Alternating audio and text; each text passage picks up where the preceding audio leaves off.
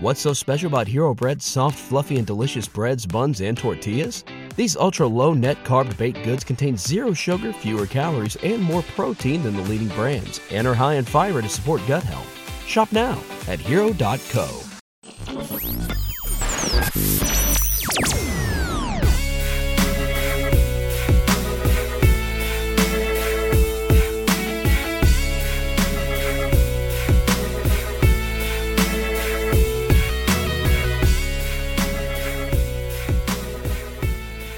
Welcome into No Nonsense, a Tennessee Titans podcast. I'm your host, Matthias Wadner, uh, along with my co host, Will Lomas. As always, we are back to recap a Tennessee Titans win.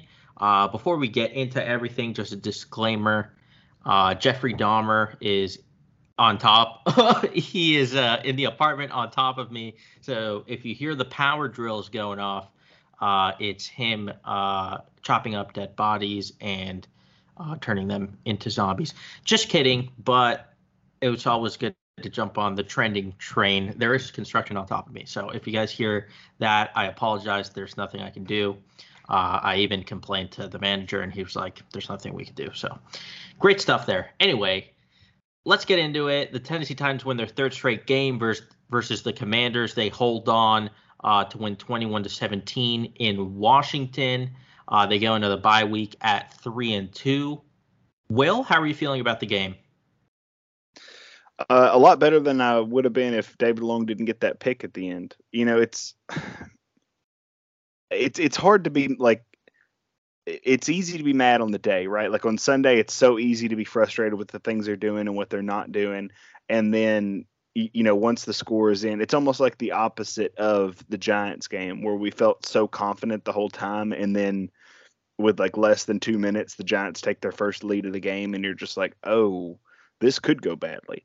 Like you know, but if the Titans would have won, I wouldn't have thought that thought about that game ever again. And now we're here, and I really don't, uh, you know, I don't have a lot of negative things to say about the Titans. I mean, pl- plenty to talk about, but you know, because they won and because they won heading into a bye week after starting 0 and 2 the way that they did, I, they're they're going to get a pass from me from a lot of big criticism because, like it or not, you know we've said it forever, but Mike Vrabel's teams play down to bad competition and they play up to good competition. And now that we know that the Giants are a good team and that maybe the Raiders are also kind of a good team, even though their their record doesn't really indicate it.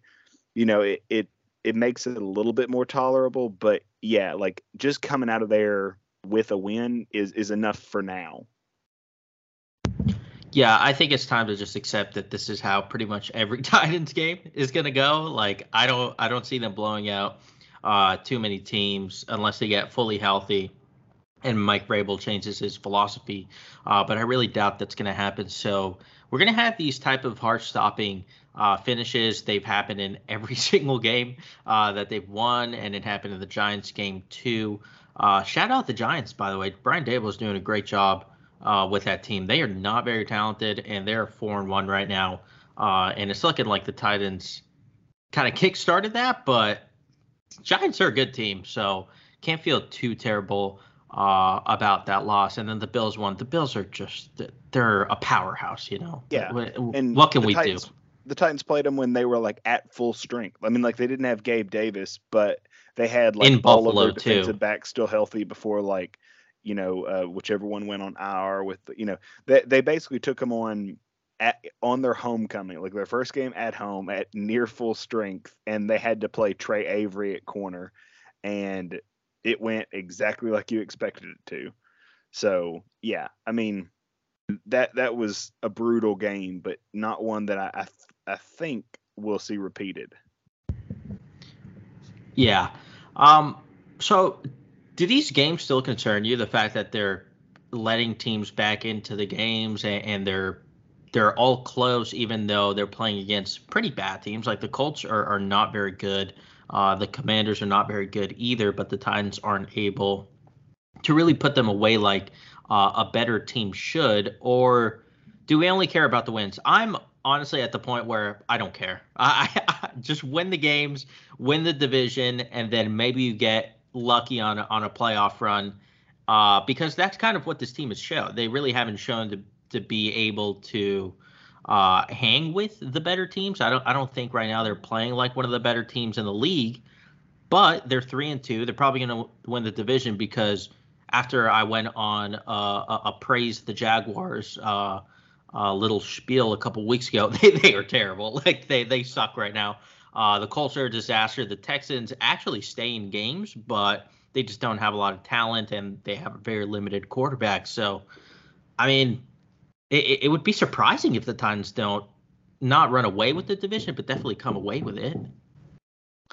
Yeah, like the most important thing is wins. Like it's hard to argue against that. Like even if they're not pretty, I would say I think that the Titans look better the last two weeks than they did the first three weeks. If that makes, I mean like the first half against the Raiders was was pretty strong, but you know, it, really on on defense, it's a lot of good and then really bad. Like there's guys who clearly are struggling, but then you also have Rashad Weaver who has four sacks and Denico Autry who looks awesome and he has four sacks and Jeffrey Simmons should have four sacks, but he only has three and a half because he had to split it with Sammy O, however you say his last name. Like the, th- those three are pretty much powering everything on D on the front, and then Teair Tart who has five pass breakups, and then I, I, would say the last two weeks, David Long has looked better than he has, you know, the rest of the season. He looks back to David Long where he's flying around and making plays and not not just the pass breakup or the interception or anything like that, but he almost had a pick versus the Colts where he drove on a pass on the outside towards Jonathan Taylor and it was just a tip and not an interception because he was just a half second short. But I mean, he he's looked a lot better over the last two weeks for whatever reason. And you know, once the Titans get Amani Hooker back, who's been out for two weeks with the concussion, like they they should because he was fantastic the first two weeks of the season. I mean, like he had an interception against uh, the Giants that basically saved possession off of the muffed uh, punt from Kyle Phillips, and then he kind of, sort of, almost had an interception against uh, the Bills in the end zone too. Like, you know, he he does a lot of good things. So he's clearly they're clearly missing him out there. But if you get those guys back and you get Elijah Molden back, suddenly the defense may have a chance at being really good again. And not that they're bad, like they lead the league in third down defense, but it, you know that that's sort of where they are. And then the offense, if they could have guys stay healthy for more than a week or two, that would be great. Like, you know, they had to put Burks on IR, even though it didn't look like they were going to and then you've got Nate Davis being a surprise and active in just the, the day of for some reason, and we don't know why. That's weird. And then Daly is terrible. It's like, but you know, like they do enough and they look good enough to win these games. So even if they don't have some miraculous upgrade in the middle of the season, they do look like the most complete and competent team in the AFC South. And, you know, the Titans are going to get hurt. That's what they do. But as the season goes on, other teams will sustain injuries and that have that fatigue too. So, you know, it, it may just be whoever's the most healthy and whoever is able to deal with the injuries the best once playoff time comes. But yeah, I mean, th- this Titans and at the first position, Jaguars second, then you know the Colts and the Texans underneath them. That feels like how the AFC South will shake out. It's just whether the team on top has 12 wins or nine wins, and whether the second team has eight wins or six wins. Yeah, we're going to talk a, little bit more about the AFC South and then the AFC as a whole uh, in, in, a few later on in the episode. But uh, like you said, yeah, it, it kind of comes down to who's going to be healthy and who can manage injuries. That's usually who ends up making the Super Bowl, for being honest. Um, like, look at the Bengals and Rams. Last year, they just got hot at the right time. They ended up winning a lot of close games, um, and they did enough to reach the Super Bowl. The Rams ended up winning. But look at them this year. They're terrible. They are not good at all. Uh, the Rams have an awful offensive line. The Bengals have a a disgusting offense. I don't know what Zac Taylor is doing with them, but those teams made the Super Bowl a, year ago, and you know it, it, might happen for the Titans again. We don't know, even though they don't look like a great team, but it might not matter uh, come playoff time. Going back to this game, Uh, I want to start with the offense. How do you how do you feel about them? I, I, I don't know. They like you said they have a lot of injuries. I think getting Treylon Burks back uh, will be big. I think the Taylor Lewan injury is uh, it, it, kind of it's big. It, it's big. Dennis Daly is terrible, man. I, I don't I don't know what else he has to do uh, for the Titans to to try to replace him. Uh, put Radunz in there, bring someone else in because he's just getting bull rushed. He he's giving up uh, pressures in any which way. And Aaron Brewer isn't a very good pass blocker to begin with. He's just too small. He's a really good run blocker um, and very athletic, but put Daly next to to Brewer on that side, and it's been a disaster. It, and it was a real disaster in this game uh, with Montez Sweat. Uh, just destroying destroying the left side uh, of the offensive line. So that's giving me a lot of a lot of positive about the offense going forward. If your offensive line isn't good, it just wrecks. It just wrecks the entire offense. So, what's your confidence level in, the offensive line holding up going forward?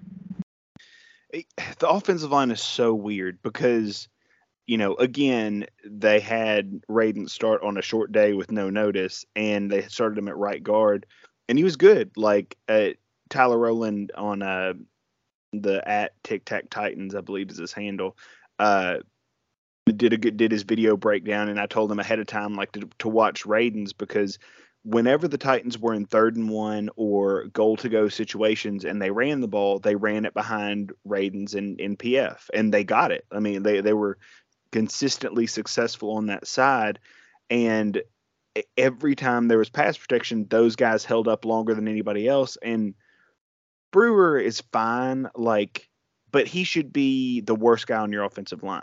Like it, he's he's not bad, but if there's somebody who's clearly worse than him, you're in trouble because he plays a pretty low value position and he's he's only passable at it. So when you have Dennis Daly who is just getting run oh, I mean he looks terrible.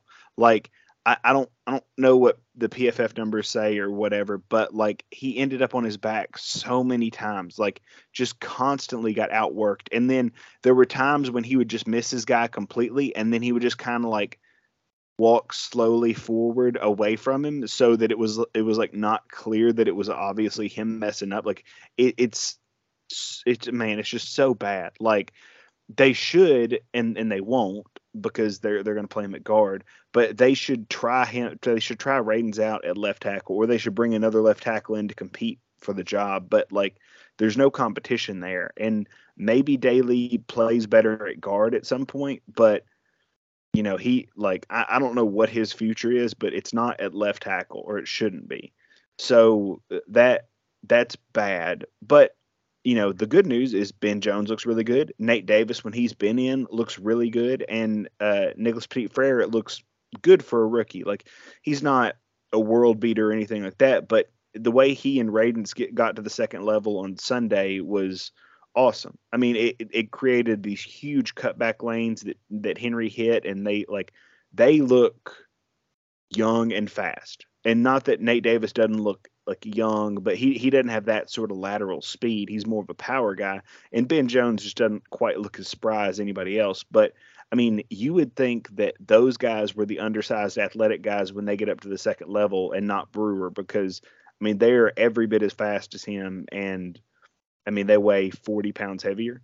So you know that that was positive, but Vrabel said when he when he talked to the media kind of ahead of this week, he talked about how uh, they were going to look at guys to see who who should be playing more and who should be playing less.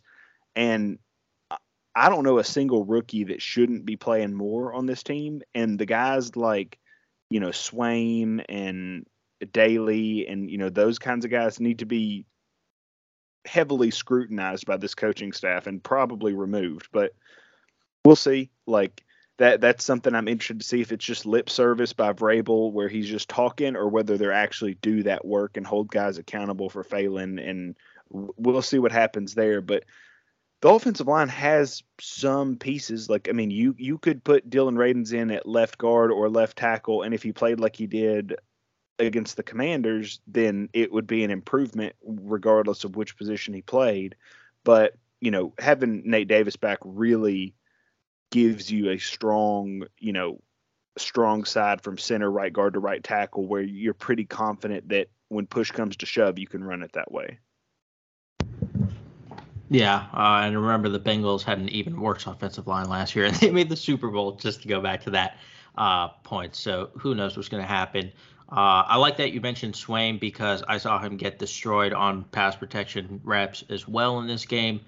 Uh, he's just bad. He, he's not good at football, and the fact that you're trying to help Dennis Daly, who is a bad football player, uh, by putting Swaim right next to him, who is also a bad football player and blocker what are we doing? What are we doing? But it is what it is. Yeah. They're they're they're Mike Vrabel's guys, and we're just not going to be able to uh, to convince him. So it is what it is.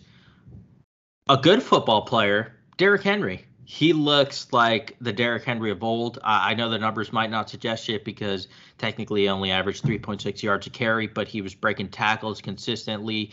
Uh, he was hitting the cutback lanes when he needed to. Uh, he looked very agile which I, I don't think we had really seen uh, up up to this point uh, this season, except for maybe last week, I think it was. Uh, but the first couple of weeks, he really didn't look like himself.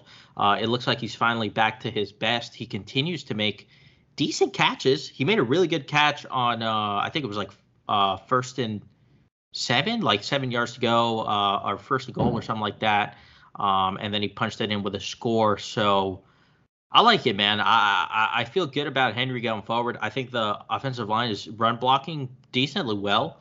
Uh, the pass block, the pass blocking is the real issue, but run blocking they're doing well. Uh, and Henry is finally starting to hit the holes uh, like we, we're kind of used to. Yeah, it, that was a.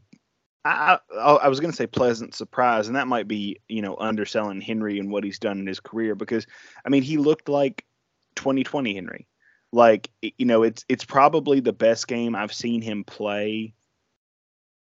Yeah, probably since 2020 because 2021 even before he hurt his foot like he was he was good but I don't It was volume. It was all volume. Yeah, like he had, he had 30 touches a game. yeah, and he had that Seattle game where he broke off that big run but really like and I think he played well against Jacksonville too, but none of that was like I'm gonna like sidestep and get. I mean, it was it was just it was he was so much more confident when he ran, and it was there was no hesitancy, there was no you know. There, there was no indecisiveness. It was really good running, and you know he showed that he could cut back, that he was reading things well, and he still missed some things. But you know you're allowed to miss one or two things when you're so good that the defense just can't anticipate where you're going to go. Like, and then he was running through tack. I mean, he looked he looked really good, and that's great. And it's great heading into a bye because you know he had a heavy workload, and that's you know that's awesome. Uh, the one thing that concerns me is that they only threw four play action passes. And if you know anything about like this offense, the way it works best is if they run Derrick Henry and run play action off of it. Like it works nearly every time. That Tannehill is so much more effective. He's like 10 yards a play. He had on those four play action passes, he had as many yards as he did in all the other passes combined. Like, I, I mean, it it was just like I think it was like 90 or something like that both ways. And it's like, yeah, because the entire defense has to come and cave in. And if there's no run fake or if you run out of empty, they're just going to dare you to throw and they're going to trust their you know, first round picks all along the defensive line to beat Aaron Brewer and Dennis Daly. So, yeah, I mean, like, obviously that makes sense, but uh, for some reason the Titans had less play action on on Sunday than they did any other week. But yeah, like just in terms of Henry, like it's good for him to be back. He's kind of doing what he did last year, where he's showing off like more developed hands. Like that one catch, like near the goal line, was really good. And then he had a screen pass that was great. And it was so believable that on the next play, he kind of faked like he was going out for a swing pass. And then the Titans ran a screen to Hilliard on the other side, and everybody was, you know, over towards Henry and shifted over. And then before they knew it, they were out of position on Hilliard. So that that's been a good connection for the Titans, that Tannehill to Hilliard thing. And if they can get stuff going where all eyes have to be on Derrick Henry and Hilliard can be in the backfield, that would open up a lot of interesting options for them. Yeah, feed Dontrell Hilliard because he is a st- every time he every time he touches the ball, good things just uh, tend to happen. So it would behoove the Titans to actually uh, get some of their playmakers the ball, especially with uh, Treylon Burks injured. I would like to see a little bit more Kyle Phillips, more Austin Hooper, more Chig. Every time Chig touches the ball, uh, it seems like he gets 10 plus yards. So I would like to see uh, a little bit more of that. But in terms of the play action thing, the only thing I could think of is maybe uh, Todd Downing thought that his O line wouldn't be able to hold up uh, for that long. But it doesn't really work that way. The play action is supposed to freeze uh, the defensive line regardless of whether they're pass rushing or not. So I don't know. It, it is what it is. I hope we're not back to first year Todd Downing where he literally doesn't run play action at all. Uh, I, I don't think so. Uh, I don't hope so. Uh, so that's it for the offense. Let's talk about the defense a little bit because they gave up a ton of yards. Again, most of it through the air. Uh, the run defense is great. The, the run defense is, very good. Uh, it has been for the past couple of years. It is again uh, just because they have those big guys in the middle, Jeffrey Simmons and Teair Tart. Tart has really taken a step forward, and, and Jeffrey Simmons looks like uh, an All-Pro. It's it's it's it's impressive, but through the air, they they just keep getting diced for a lot of yards, but they're not, they're not giving up points. I mean, they gave up 17 to, to Washington. They gave up 17 to the Colts. Uh, the Raiders got 22. Like in today's NFL, that's not a lot of points. Uh, so they're doing a good job in terms of that, but they just give up. They give up these big plays now that are are brutal. And, and this time it was Caleb Farley, uh, again, who got uh, the worst end of it. I I have to stop the nonsense myself because on on the podcast last week, uh, I said that Dyami Brown had amounted to nothing in his NFL career, and that was kind of that was true. That was true. He hadn't done anything, and then he comes out in this game, scores the first two touchdowns uh, of his career. The Titans secondary can make anyone uh, look amazing. So uh, that was frustrating to see. My question for you, Will, is: Do you think this is all just injury related for the Titans secondary? Do you think once they get the pieces back? Like Amani Hooker, Elijah Molden, uh, even Ugo Amadi, who I think they had high hopes for. Do you think once they get those guys back, the the defense will be able to kind of hold passing offenses to to a more reasonable uh, yardage? Yeah, I think their lack of a real slot corner is a problem because they're making McCreary play inside some, and you know that's that's it's not it's not that he can't do it. He can. It's just for a team that is so afraid to put things on rookies' plates to throw him at outside corner and ask him to play inside corner and all like that eh, when corner other than quarterback is the hardest position to transition to in the NFL like eh, that's a disservice to him because he's been good like even the the deep pass he gave up for the touchdown like he was right there with like there's there's nothing he could have done like Darrelle Revis could have been there and it would have been the same result. Like that was just for whatever reason, you know, Wentz placed a ball, you know, more perfectly than he did at any point this season and basically just handed it to him through the air. Uh, so, you know, sometimes you just can't make a play on those balls, but yeah, like having having a slot corner will help because Fulton and McCreary should play on the outside. Ugo Amadi should have played in this game by by all accounts, he was you know full practice and all that, and he just got scratched. And I, I I said this before the game that it felt an awful lot like the Jets game last year, where the Titans don't take an opponent seriously, and anybody who's even slightly nicked up doesn't play. And it felt like they wanted to get everybody completely healthy for the run that they have after the bye you know, it would explain why Cal Phillips didn't play a lot of snaps. It, it, would explain why Nate Davis wasn't, you know, put out there if it was a touch and go situation on whether he should play. Like, it puts a lot of stress on your guys who are able to play. Like, I think that's a disservice to those guys a little bit, you know, to your Tannehills and Henrys and, you know, those guys who are basically at the mercy of what the people in front of them do.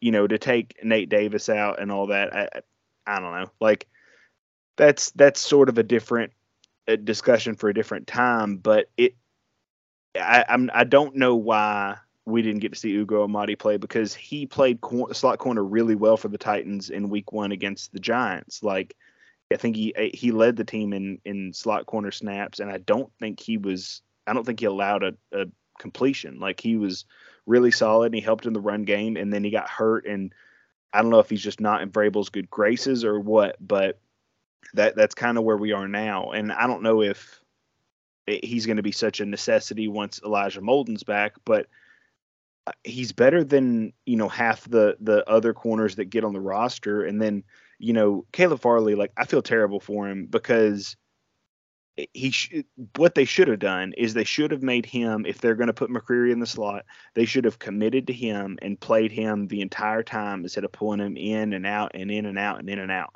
instead they've you know they don't seem to have any plan for him and they put him against a small, quick, diff, quick wide receiver again. The same thing that got Elijah Molden in trouble uh, against Christian Kirk. His, I think it was Christian Kirk against his uh, his rookie year, and it's like they the Titans don't believe in playing matchups, but letting you know your banged up young corner who has relatively little experience, putting him one on one with no safety help over the top against a team that doesn't you know, it's not like they they were a big threat to run the ball. Like the Titans snuffed out the run the whole game. You know, eh, there's no reason why you couldn't have had Kevin Byard back there. But you know, I say that even when Byard was back there, he didn't. Uh, you know, no shade towards Byard, but he didn't seem to have any interest in you know making a play. There there was no like downhill aggression. Like, you know, I think there was one play where he kind of hit a guy after, but there's no effort made to like knock the ball away or get hands on passes or anything like that. It's it just looks like they're so uh, they're so afraid of you know trying to make a play and missing that they end up not tackling guys and letting them make big plays and not covering guys well. It's it's a weird thing. Like i, don't really i don't really know what the the mo of this defense is because it seems to be maybe maybe they'll make mistakes and we can get on third down. And then we're in, when we're in third down we can attack and be aggressive because that like I, I can't I can't explain why there's so many other like huge busted plays or anything like that. Like it just it's so strange to me. But again like maybe this is something they can get fixed and injuries and you know the turnover at that position and the lack of a clear plan.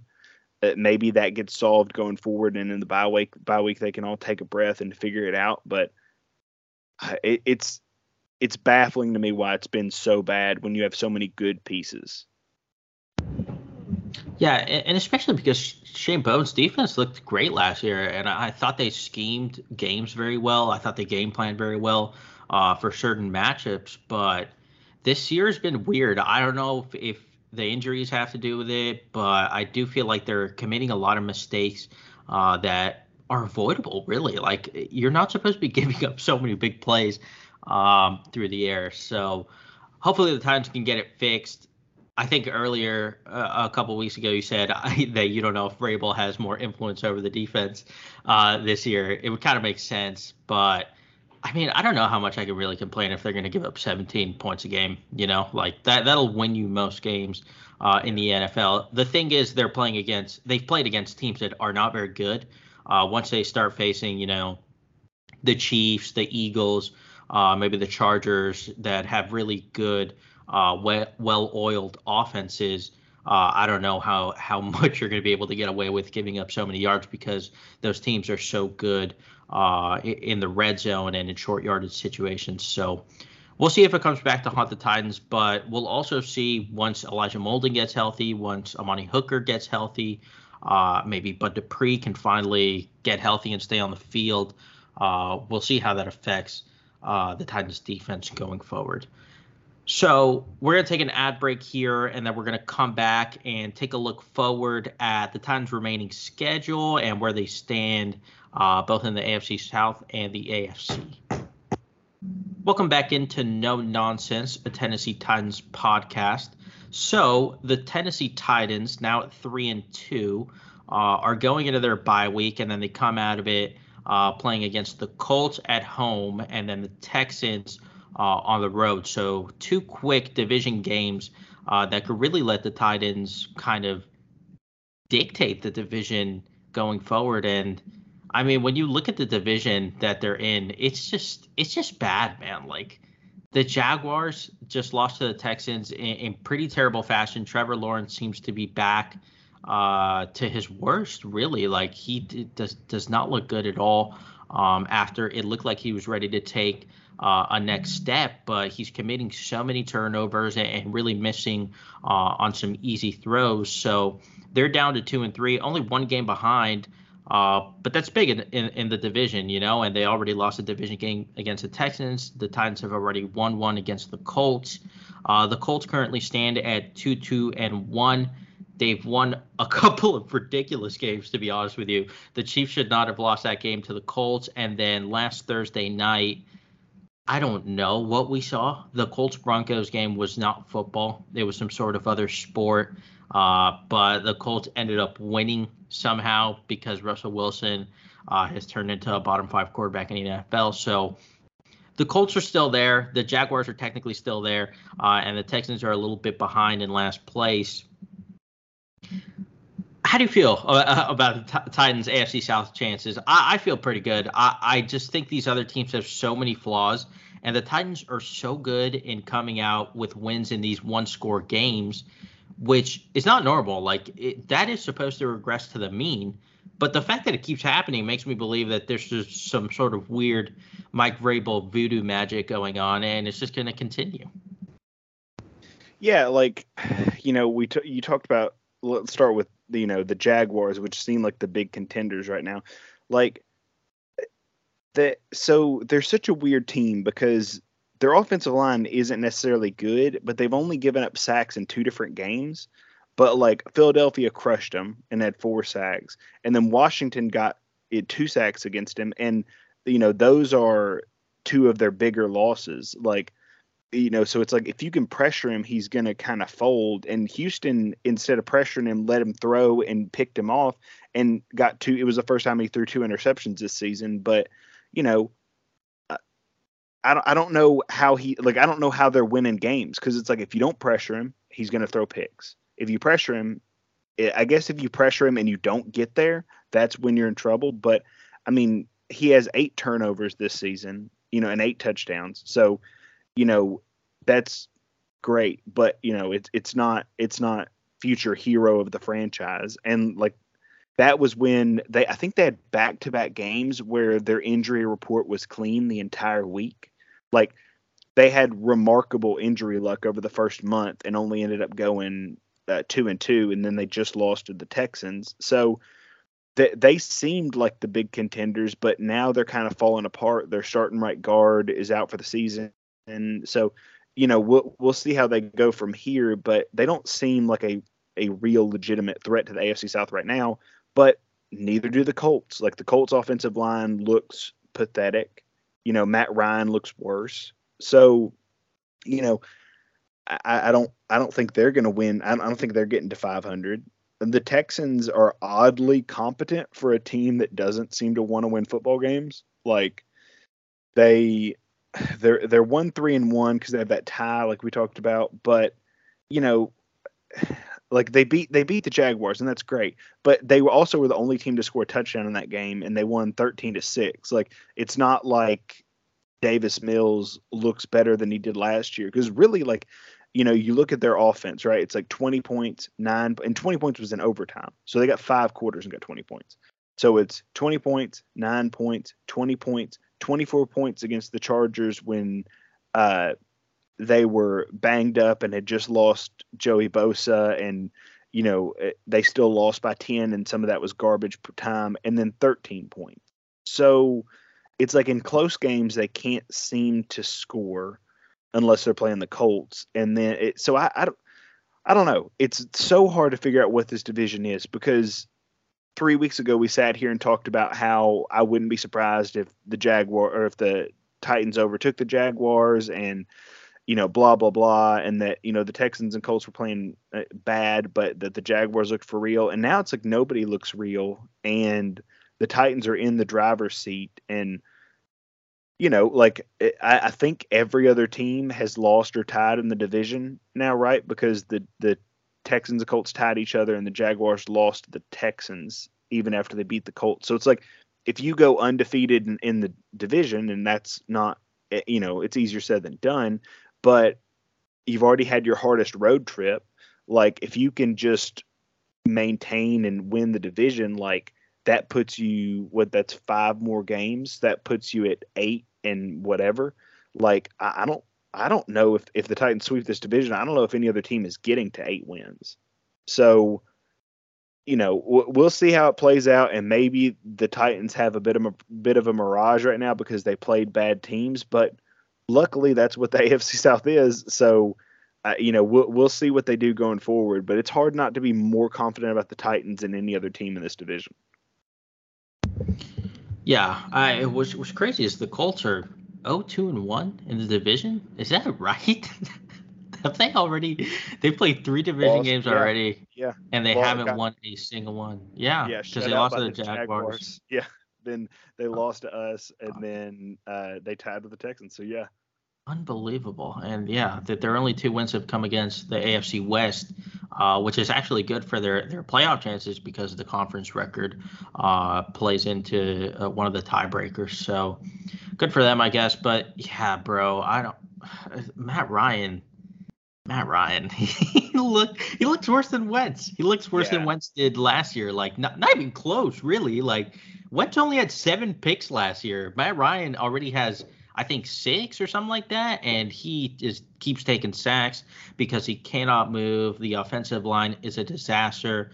Uh, shout out Qu- Quenton Nelson. He's playing the worst ball of his career, even though he's a supposed All Pro. Uh, but we're not going to get into that. But yeah, I don't know. I, I, I just I, I don't see the Titans giving up this division. I know the schedule isn't great going forward, but it's really not awful. And, and, as long as they just win their division games, which seems like a very real possibility, like they could pop, they could very well sweep this division. Uh, I, I, would not be surprised uh, at all, and that already gets you to to eight wins and possibly already the AFC South crown. So. Uh, I think they're in good shape. This stretch that that we talked about for the past couple of weeks that they really needed to just uh, come away with these wins. As bad as the first two weeks looked, they did it. They they won the games that they needed to win, and now there's two more coming up with the Colts and Texans. Uh, then we get into some tough games against the Chiefs. Uh, the Broncos aren't too good, but the Packers are okay. The Bengals are okay. The Eagles are, are very good. Um, so that'll be uh, a bigger test for the Titans going forward after the next two weeks after uh, the bye week. So with the AFC South down, I want to look at the AFC as a whole as well because I don't know. It's it's it's a weird it's a weird conference. I, I don't. There are not very there are not a lot of good teams uh, in the NFL right now. It's uh it's weird. It, it's just it's just a weird uh weird phenomenon going on. So I'm gonna go through the AFC uh, playoff picture right now and then we'll talk through it a little bit. So the first seed right now are the Buffalo Bills at four and one.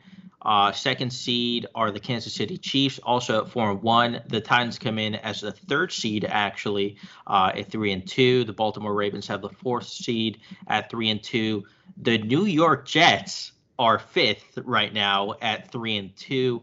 The Miami Dolphins six at three and two, and then the Los Angeles Chargers at three and two uh, rounds out the playoff picture. Then you have the Colts, the Jaguars, the Broncos, the Patriots, the Browns, the Bengals. Uh, all of those are two and three, except for the Colts, who are two, two and one.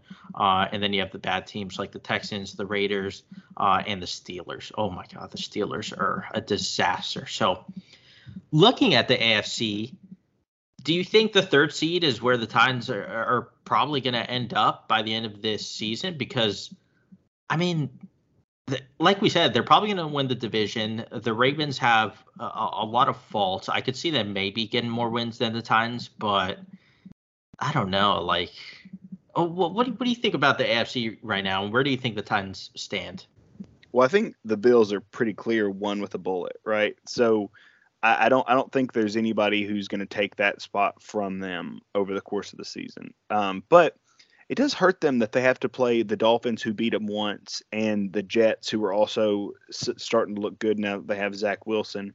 Like that, that is an interesting division where they might have more trouble than you know we we would normally think. But I, I still have a hard time thinking they're anything but one.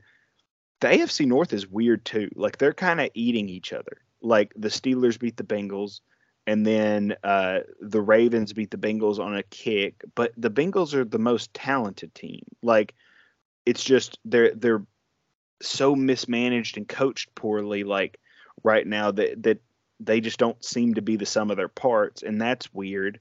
And it's going to cause friction. And you know, also Matt Burrow or Matt Burrow, Joe Burrow is getting sacked every five seconds. So like you know they they invest all this money and then it turns out that it's really hard to build an offensive line in the NFL and he's getting smacked around. So that's a problem. You worry about his long-term health with you know the injuries and stuff he's had in the past. Like that has to be a concern and it's got to be in his head when he's playing too you know after being a gunslinger and you know all that. Like it, that's tough.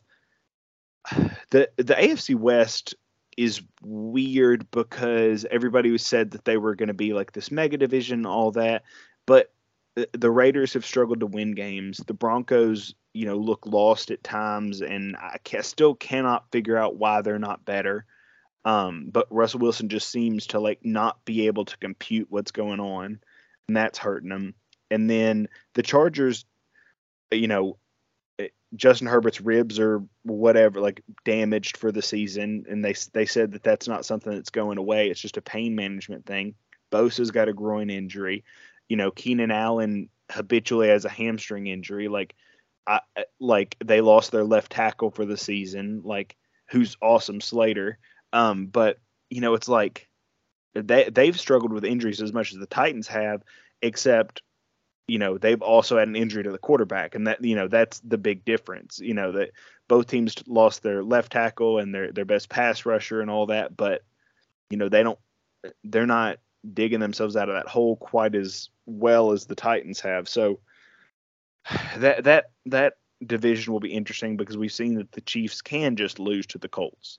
Like if they can play badly enough to lose to one of the worst teams in the league. So you know nobody's unbeatable but third seed, second seed, maybe depending on how the Titans look after this bye week. Because I mean, the Titans do still get to play, you know, quote unquote, get to play the rest of their division five more times. They get to play the Broncos uh, that we talked about earlier, the Bengals, who we just talked about not looking particularly good, the Packers, who just lost to the Giants in London and have really sort of like seem to have lost their fastball now that you know, Aaron Rodgers lost his number one target and they run the ball really well, but when they go against physical teams, they stop running the ball. Like they, they just decide to, they don't want to do that anymore. So I, I don't know, like the, the, the division or the, the road is, is hard ahead when you get to the teams like the Cowboys who are playing well and the Eagles and all that. But at the same time, like how many wins is it going to take to be that two seed, to be the three seed?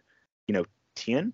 I mean, 10 wins is not an impossible task for the Titans who've won nine or more games in each of the last what five six seasons. So it it's interesting right now that feels right based on what we know about the Titans, but again with this team if they if they come out of the bye and decide that they're committed to the Jeff Swaim led offense, then we could be in trouble.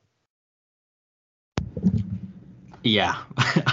Agreed. Um yeah, it, these AFC teams are just they're just beating themselves, and, that's why you mentioned uh, how how few wins it might take to get the second uh, seed, just because these teams keep keep beating each other, and, and it's going to be like this the whole uh, the whole season. I mean, the Browns are at 12 right now. They're two and three. I think they've looked really good, to be honest with you. They probably uh, I think they lost to the Falcons. That that was a pretty bad loss, but they should have beaten the Chargers um, this past week. They didn't because they missed a 54-yard field goal, but they were able to get there because Chargers head coach Brandon Staley went for it on on fourth down uh, from yeah. midfield. It, it, that guy, that guy has no no feel for for calling uh, for for decisions yeah. for like high gambling decisions. It's crazy. Um, I mean, if Vrabel did that, we would absolutely destroy him. So I don't know. The Chargers are, aren't very well coached, in my opinion. They have one of the worst run defenses um, I've seen in a really long time. Sort of the Browns, really. Like, if, if Henry Henry is going to play against the Chargers, uh, assuming he's healthy, he's going to destroy them uh, on the ground. And then I just look at some of these other, other AFC teams, and I don't know if they're better than the Titans. I don't I don't know if the Titans are. They're not amazing. Like, they're a very average to maybe above average team on a good day. But neither are these other teams. I think only the Bills and Chiefs, and even the Chiefs, uh, they almost lost to the Raiders. They got down pretty big. Um, and so I don't know. I, I, I don't know. I, I think the Titans are probably the the fourth or fifth best team in the AFC, but anything's possible, man. I I think they have a really good shot to to, to do some damage. I just hope they're able to get healthy and, and kind of iron out uh, some of the kinks that they have uh, particularly on offense. I think the defense will be fine once they get more healthy uh, because they're really not giving up a lot of points and they're still getting pass rush. Uh, and, and, they have players like David Long and Jeffrey Simmons who are who are playing very well. Yeah, I mean, if this team ever figures out how to score in the second half, like, and, and that sounds joking, but genuinely, like, uh, they've scored what, like 21, 24 in uh, I guess they only scored ten last week, maybe, uh, or maybe I, I, forget what they scored last week in the first half. But like they they score well in the first half. Like even when they didn't score on their opening drive, they they moved the ball well enough in the first half, eh, give or take some terrible sacks from Daley and pressures and all that. So, you know, if they can figure out how to do just not even they don't need to exceed what they're doing in the first half. If they can just replicate what they're doing in the first half of games, they'll be great. Like I mean, like they they will move into one of those top two or three teams in the AFC because what they do, eh, what they did against the Giants, where they could constantly kind of apply pressure and score points, and you know, you score in your opening drive, you score later, you score in the third quarter, like stacking those those points allows the defense to stay aggressive and that's why when the Titans have been on top like they were against uh, the Colts and against uh, the Giants and all that like when they're on top the pass rush looks even better. And it's just it's just about continuing that momentum and not giving the other team the chance to say okay they don't score in the second half. So the, you know that that weird mentality is is clear. Teams are more aggressive against the Titans in the second half. So uh, we'll, see what happens. And I don't know why that's not working better but you know maybe maybe it's just something they can figure out after the bye Yeah, uh, we'll see as we go forward, but it, it is nice that the Titans get a bye this week. I, I think they need to get healthier. Uh, I really want to see Treylon Burks back on the field. I know he's he's on IR, so he's going to miss a couple more weeks after the bye. Um, but I, I, do think they need him out there um, and some of these defensive players. So hopefully they can all get healthy and we come back from the bye and go on uh, a, a, good run uh, it, it, on the way to the playoffs and hopefully uh, the season ends uh, a little more a little bit worse a, a little bit less worse than it, it, did last year in the playoffs. So uh, we'll see. We're going to take an ad break here and then we're going to wrap up with stop the nonsense. Welcome back into no nonsense the tennessee times podcast. Uh, will do you have a stop the nonsense for us? Yeah and, and it feels kind of like a cheap shot because uh, you know pff is always terrible and all that. And I, I don't want to pick on PFF specifically, but they they had their they you know posted their grades or whatever, and the top player was for the Titans was Rashad Weaver over Jeffrey Simmons uh, and Teair Tart and Derrick Henry, and like. I hate when I have to argue against players that I like because other players that I also like are being slighted.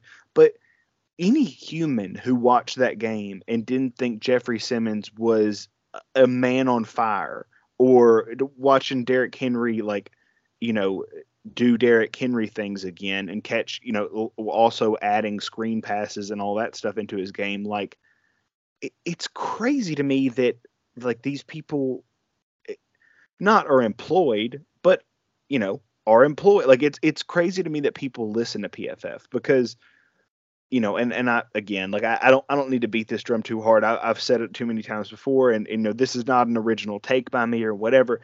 But like I, am begging to know why they won't grade Jeffrey Simmons higher because they did it in week one when they rated Jerry Hughes with like a 92 or whatever, and Simmons was below him when Simmons destroyed the Giants' offensive line. Like, I mean, they they couldn't even get close to stopping him, and you know, and in this game, he was chasing down screens, he was running down receivers 30 yards down the field, he was you know getting pressure, getting sacks. He should have gotten two. He got credit for one and a half. Like I, I mean, it, he dropped into coverage with Teair Tart on the goal line and knocked away a pass. Like I don't know what more you want Jeffrey Simmons to do to to be graded as you know a 90 or whatever. I have to assume it's whatever weighting system they use weights penalties too highly, and the penalty he got that was the roughing the passer where he barely grazed Carson Wentz's helmet knocked him down. But it it's just crazy to me that like and the reason why this upsets me is because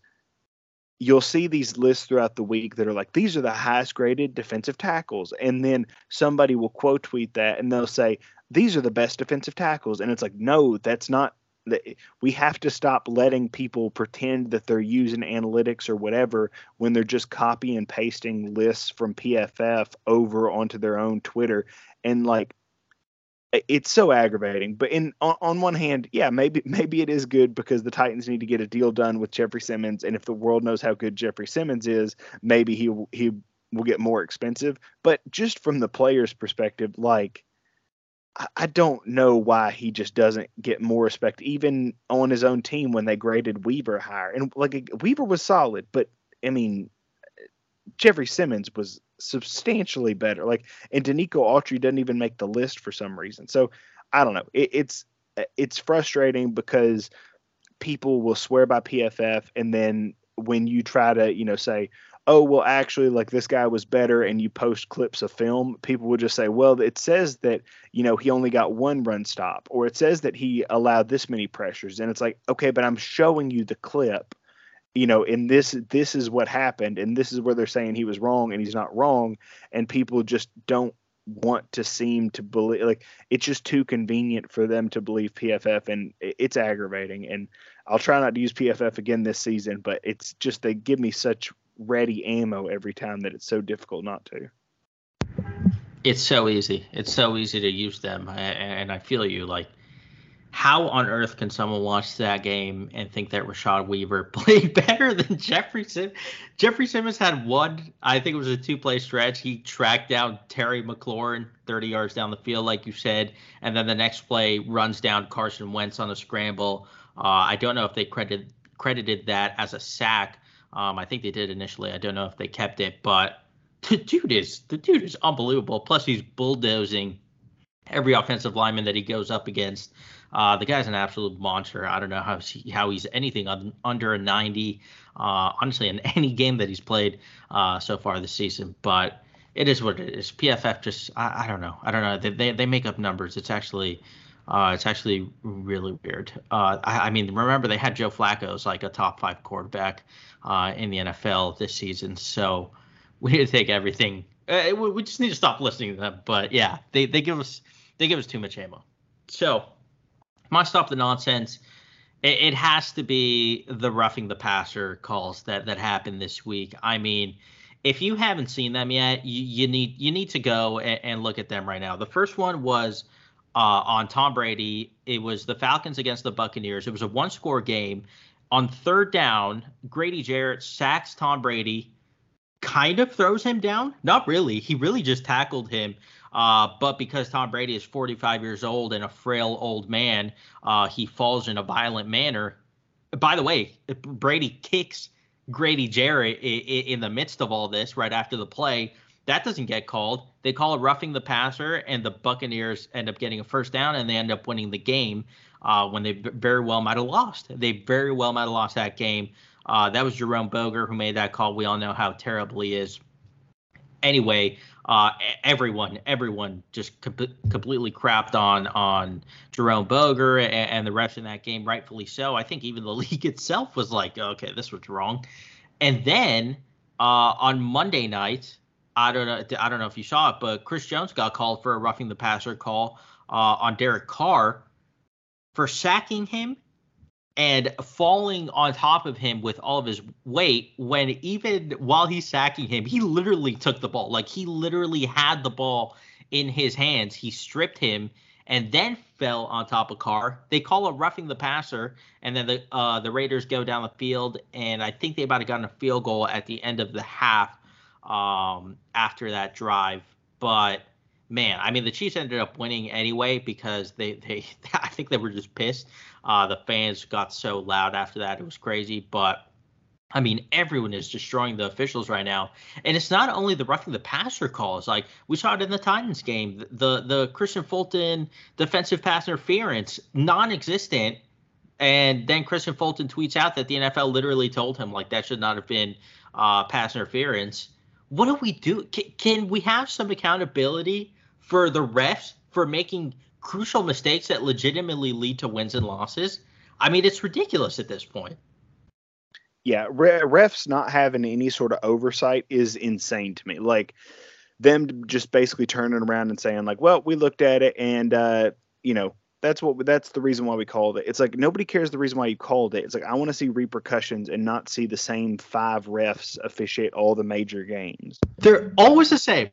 No ref has ever like, gotten fired. Like None. Jerome Boger, like Hochuli and his son, like it's it's so insane. It's like they they they're like Supreme Court justices. You cannot get them off. Like that they just live uh, as referees until they decide not to be. And whatever. Like they I I, I don't know, but I, I I have strong opinions on that because when you watch that Raiders Chiefs game, everybody's kind of making fun of the way that they're tackling at start because they basically two hand touch Derek Carr and Mahomes. Yeah, Cr- drive. Crosby. Maxx yeah. Crosby literally just held him up. yeah, and it's like, and it's yeah, and, and so it's like they're being as gentle as possible, and then once the game gets close and they actually have to start like you know they they give it a little bit more, they're like, whoa, this is too much, and it's like, come on, like, and uh, that that has to be fixed. And they said they're going to address it after the season. I would imagine we see much less, like unless it's helmet to helmet or actually egregious type stuff.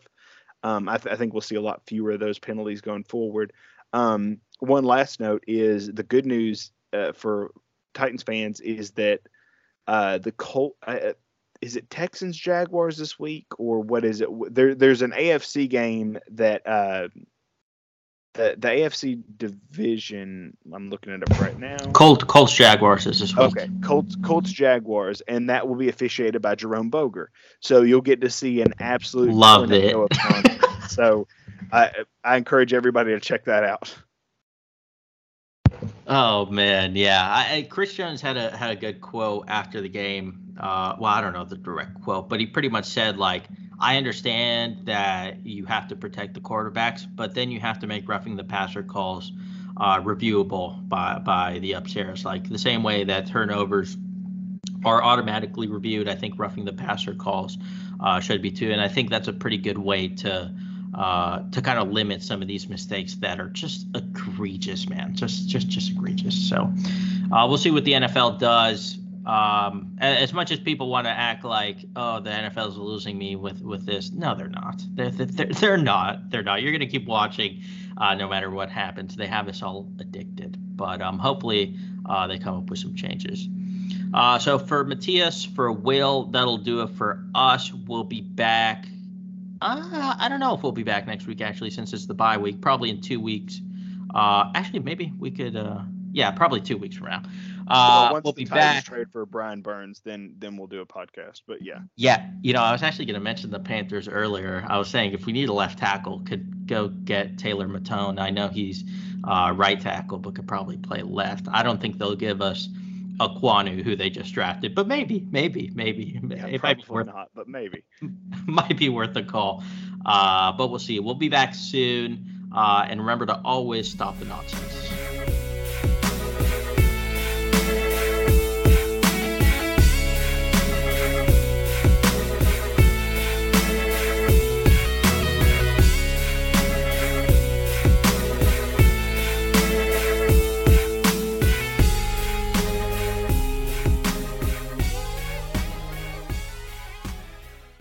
BetMGM has an unreal deal for sports fans in Virginia. Turn $5 into $150 instantly when you place your first wager at BetMGM. Simply download the BetMGM app and sign up using code Champion150. Then place a $5 wager on any sport. You'll receive $150 in bonus bets, regardless of your wager's outcome. And if you think the fun stops there, the King of Sportsbooks has plenty of surprises in store. Check out daily promotions, same game parlays, live bets, and so much more. Download the app in Virginia today and get $150 in bonus bets instantly from your first wager only at BetMGM.